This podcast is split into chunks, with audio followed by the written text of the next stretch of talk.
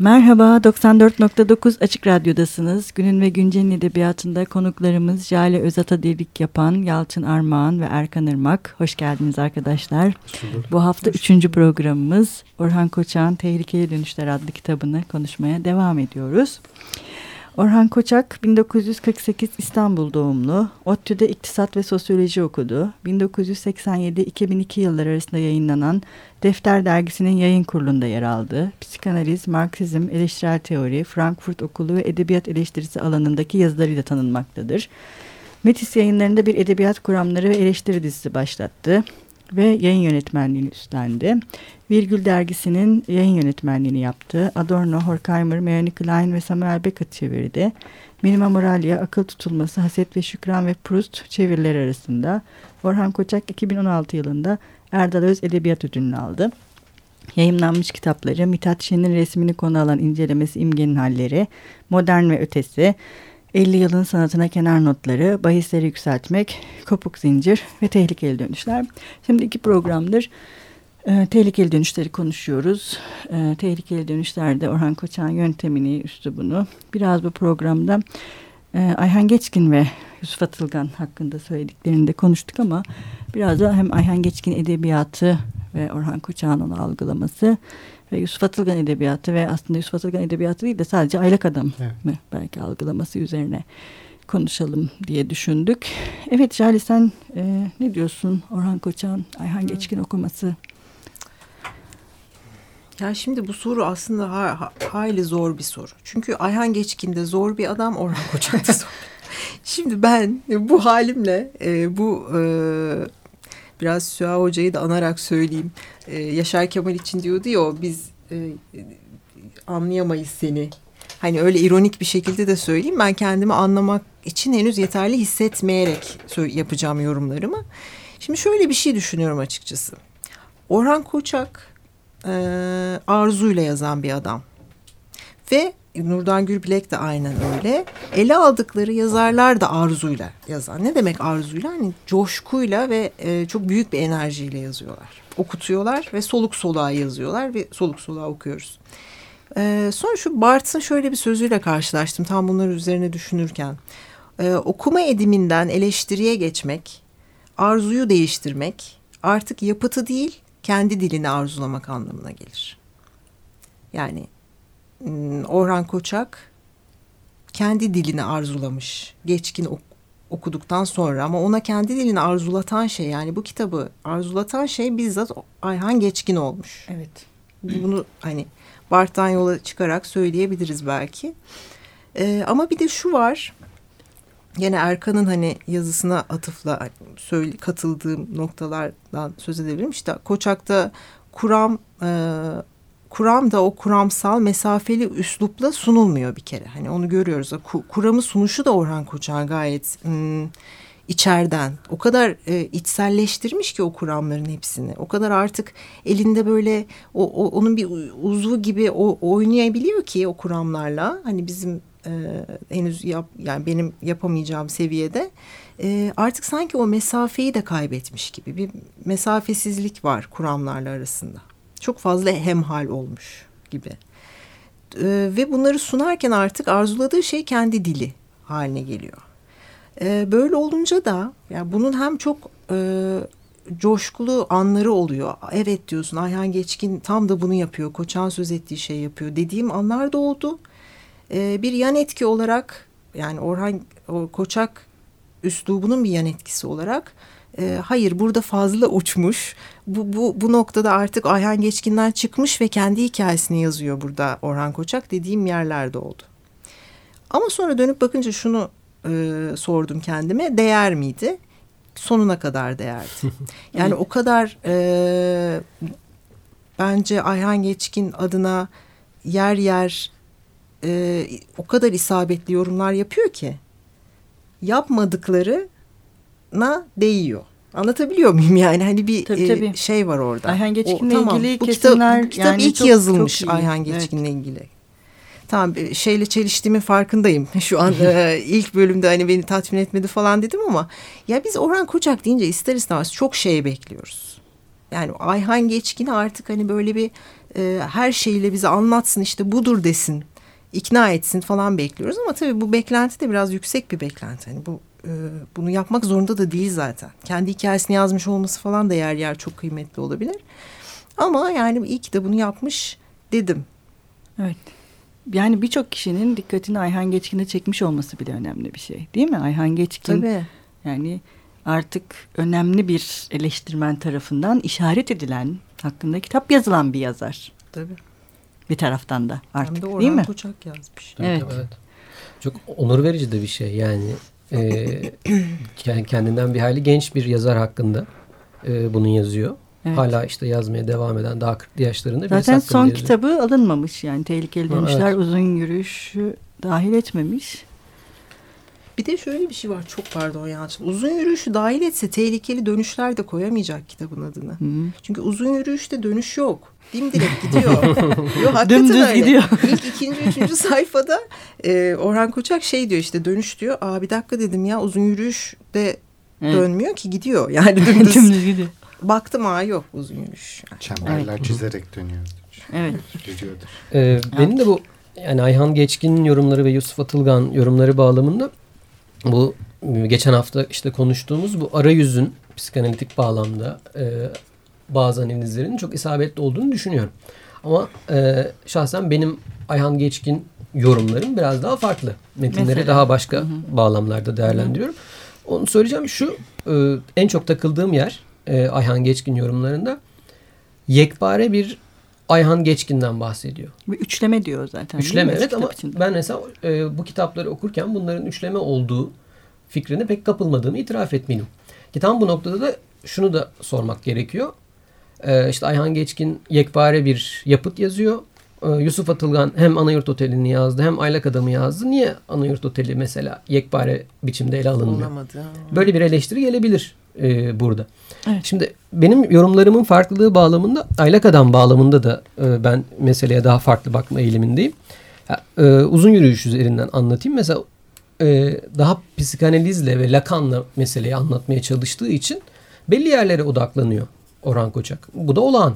Yani e, kendi bakış açısı bağlamında. Ki bu belli yerlere odaklanmanın metindeki karşılığı siz de fark etmişsinizdir okurken bazı alıntılar tekrarlanıyor. Birkaç kere e, tekrarladı. Kenardadan özellikle galiba. Evet. bayağı. yani şeyde de Aylak Adam'da da var. Diğer işte son adımdan da e, be- belli yerler var.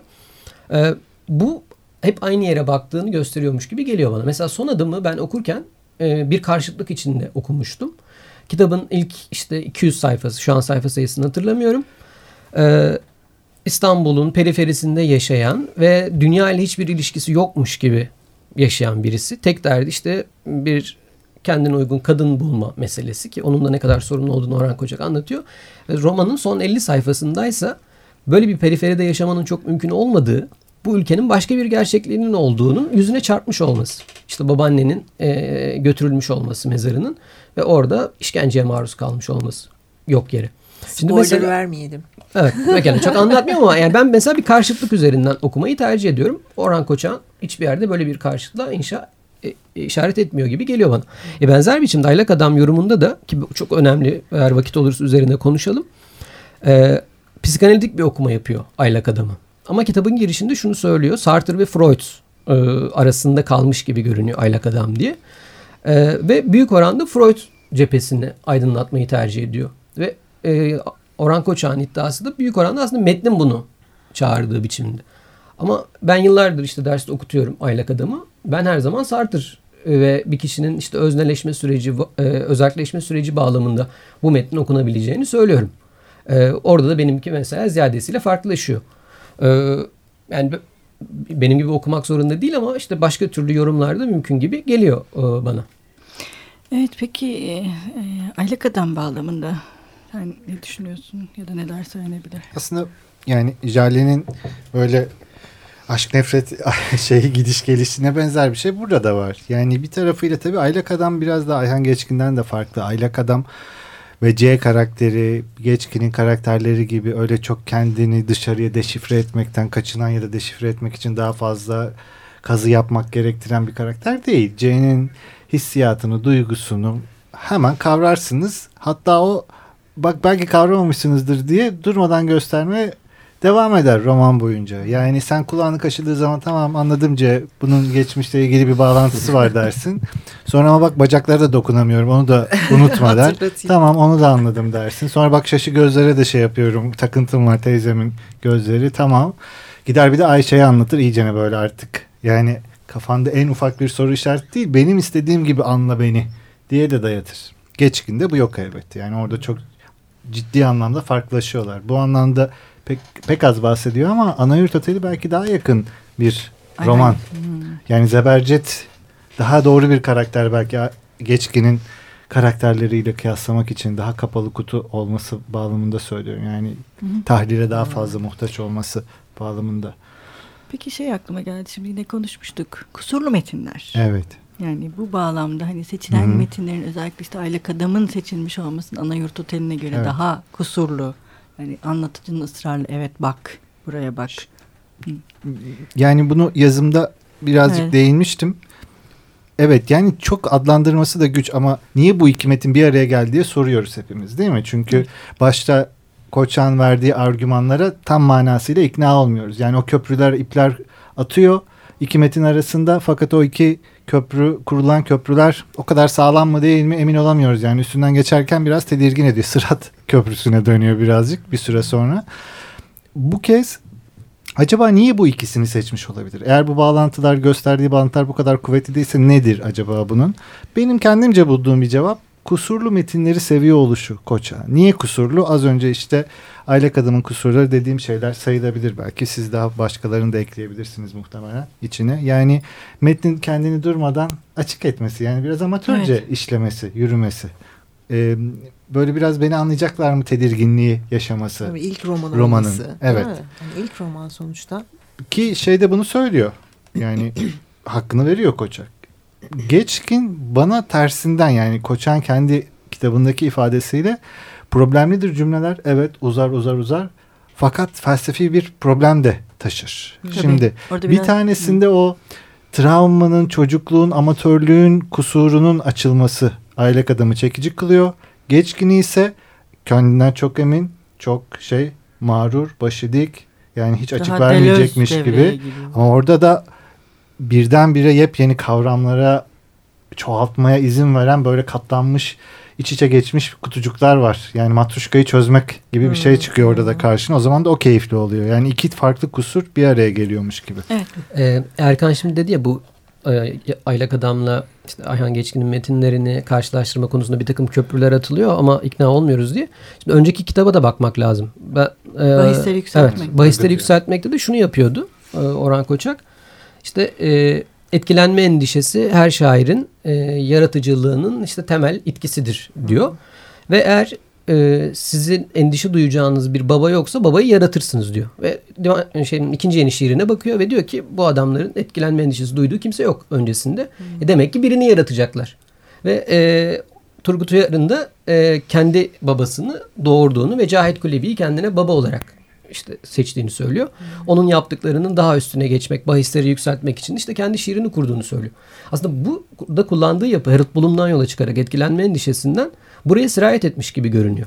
Yani Geçkin'le e, Yusuf Atılgan arasında benzer bir öncelik Baba sonralık kuruyor ama hiçbir yerde mesela önceki kitaptaki teorik çerçeveye referans vermiyor. Harold Bloom yok bu kitapta. Ama bir önceki kitapta bu e, teorik çerçeveyle böyle bir bağ kuruyordu. Ama yanılıyorsam düzelt hani şeyde e, Turgut Uyar Cahit Külebi hakkında yazan yazmış olan biri Hı hı, değil evet. mi? Ama Olumsuz mesela Ayhan. Geçkin'in Yusuf Atılgan'la öyle bildiğim kadar öyle bir şey yok. Bir atıfı baba yok. Bir Almıyor. kendini. yarattığı Evet. bir baba olarak Yusuf Atılgan. Onu Orhan Koçak bu- Evet, bizzat Koçak, yaratmış. Bu, bak çocuğum bu senin Bu baban senin diyor. baban tanışın evet, bakayım evet. gibi bir durum var. Yani okuması, yazması falan filan hakkında yazması illa gerekmiyor da Koçak'ın kurduğu teorik çerçeve Ha, bağlamında. evet. Yani metinleri ilişkilendirme eğiliminde bir önceki metinde bunu Harold Bloom'dan yola çıkarak ilişkilendiriyordu. Burada Harold Bloom yok ama benzer bir ilişkilendirme karşımıza çıkıyormuş gibi görünüyor. Ama buradaki ilişkilendirme hani yine hepimizin konuştuğu, herkesin de aklına gelen niye mavi ve siyah, niye araba sevdası, niye Vüsat Bener, niye Bilge Karasu, niye Susunamayanlar değil de Ayhan Geçkin ve hani Atılgan. Biraz burada şeye de bağlıyor ya, hikaye anlatmamak. Yani Ayhan Geçkin'in bir taraftan da Yusuf Atılgan'la akraba kılarken artık biz hikaye anlatmayan hatta neredeyse hikaye anlatmaya ama, direnen. Ama eski yenilikçiler dediği o deneyim e, edebiyatı dediklerinin hiçbiri hikaye anlatma odaklı Bilge da yazarlar değil. Bilge Karasu da öyle. Neden o Ama zaman onları ha, yine de şey yapmıyor. Işte. Mesela bana kalırsa var ya dilsel noktada dil cümle kurma noktasında bir karşılaştırma yaparsak ben yaratıyorum şu an babasına Ayhan Geçkin Bilge Karasu derim mesela. Hem felsefi temel olarak hem de o bitmek bitmeyecek zannettiğiniz çok girift ve labirentlere girip başarıyla biten cümleleri kıyasladım kıyaslarsak. Tam tersi bir şey yok mu Cale? Mesela Yani ruh e, olarak demiyorum ama ha, biçimsel. dil, dil bağlamında Nurdan Gürbey'in işte Yusuf Atılgan bağlamındaki yazısı vardı. Anayurt Oteli'ydi gerçi ama Aylak Adam da buna yakın. Mesela yalnızca fiilden ibaret cümleler kuruyor. Yusuf, Yusuf Atılgan. Atılgan demiyorum Bilge Karasu dedim. Hı. Ayhan Geçkin'le Bilge Karasu daha Ha, yakın. bence dedim Bilge. Karasu. Eğer bir baba varsa ve hani inşa edilecekse Anladım. bir baba Pardon. bu Yusuf Atılgan değil Bilge Karasu.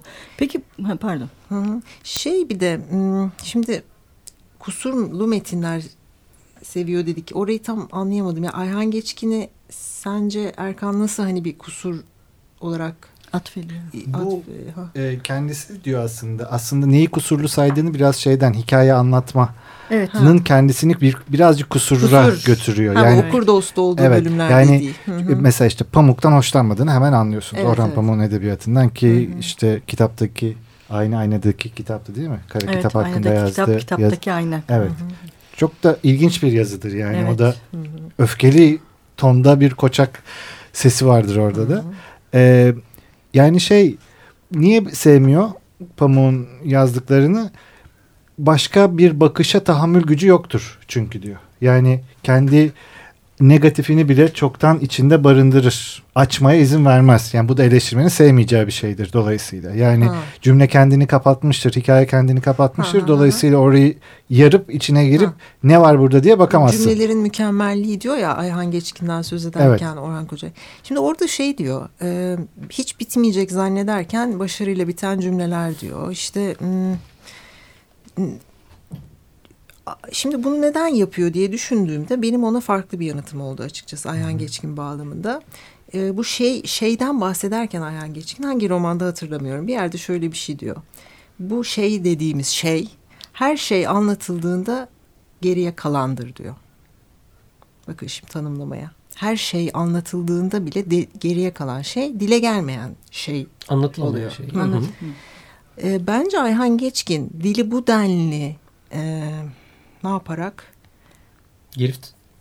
yok girift ve tam anlatma çabasını güderken yapmaya çalıştığı şey her şeyi anlatmak.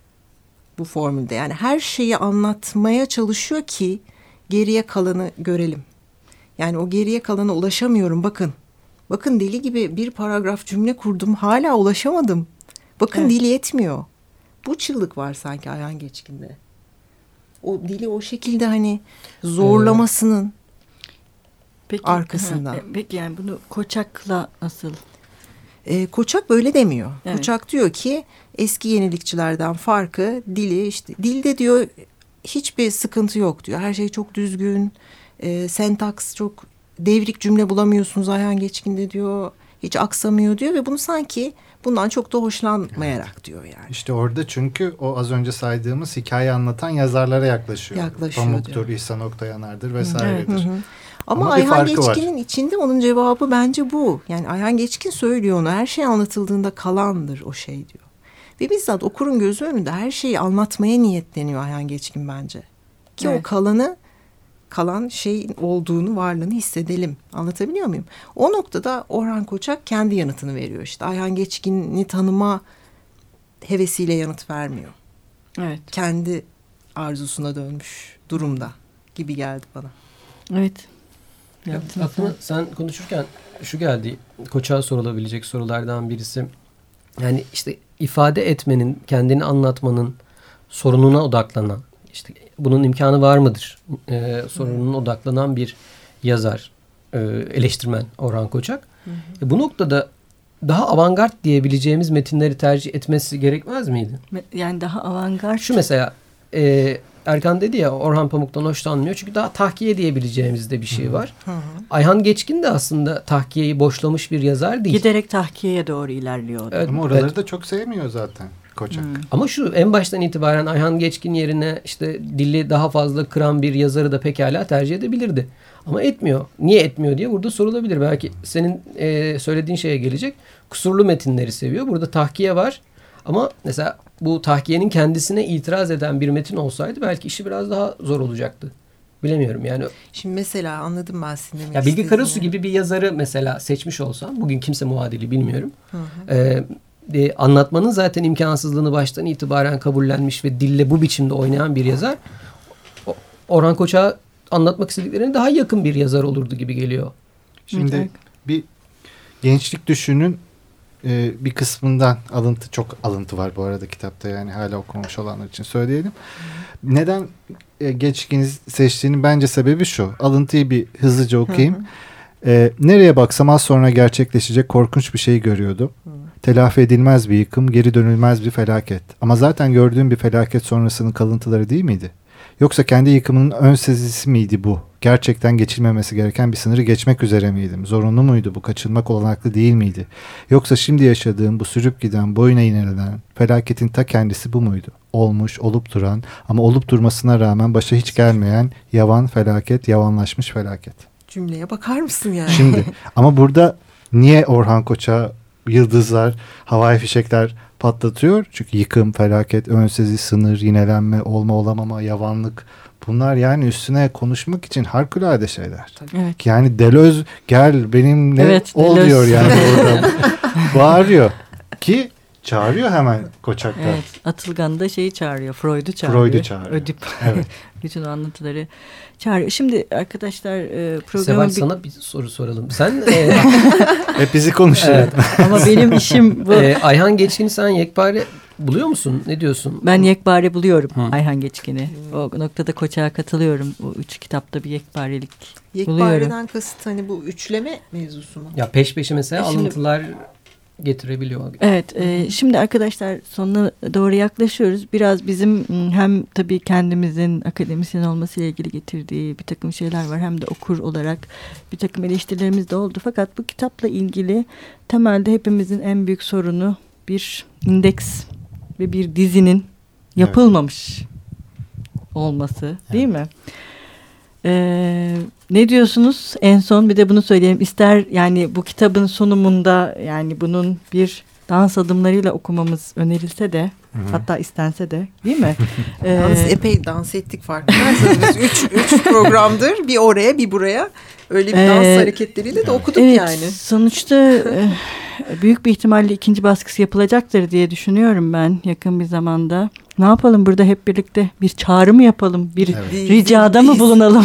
Bir lütfen kaynakça ekleyelim sonuna ki Lütfen. o Kaynakça. haritasını daha toplu halde görelim. Yani nerelere kimlere gitmiş gelmiş Orhan Koçak. Bir toplu halde elimizin altında dursun. Bu hızlıca yapılabilecek bir şey. Bunu hemen halledilebilir belki. Dizin biraz daha zahmetli kabul. Ama Evet. özellikle çok kullandığı kavramlar var. e, isimler var, yerler Onların, var. evet, Neyse indeks çok- onlara Yani onlara anladım. toplu halde bakmak yani gerçekten hepimizin kitapları şimdi tabii görünmüyor haliyle ama herkesin kitabından postitler fışkırır durumda. Herkes işaretlemiş çünkü başka türlü geri dönmek mümkün değil. Evet bu da kitabı daha okunur kılıyor. Ee, şimdi programımız tabii biz kayıtlarımızı erken yapıyoruz. Belki de umarız kitap e, o tarihe kadar ikinci baskısını yapmış ve bizim de bu temennilerimiz belki de gerçekleşmiş olur.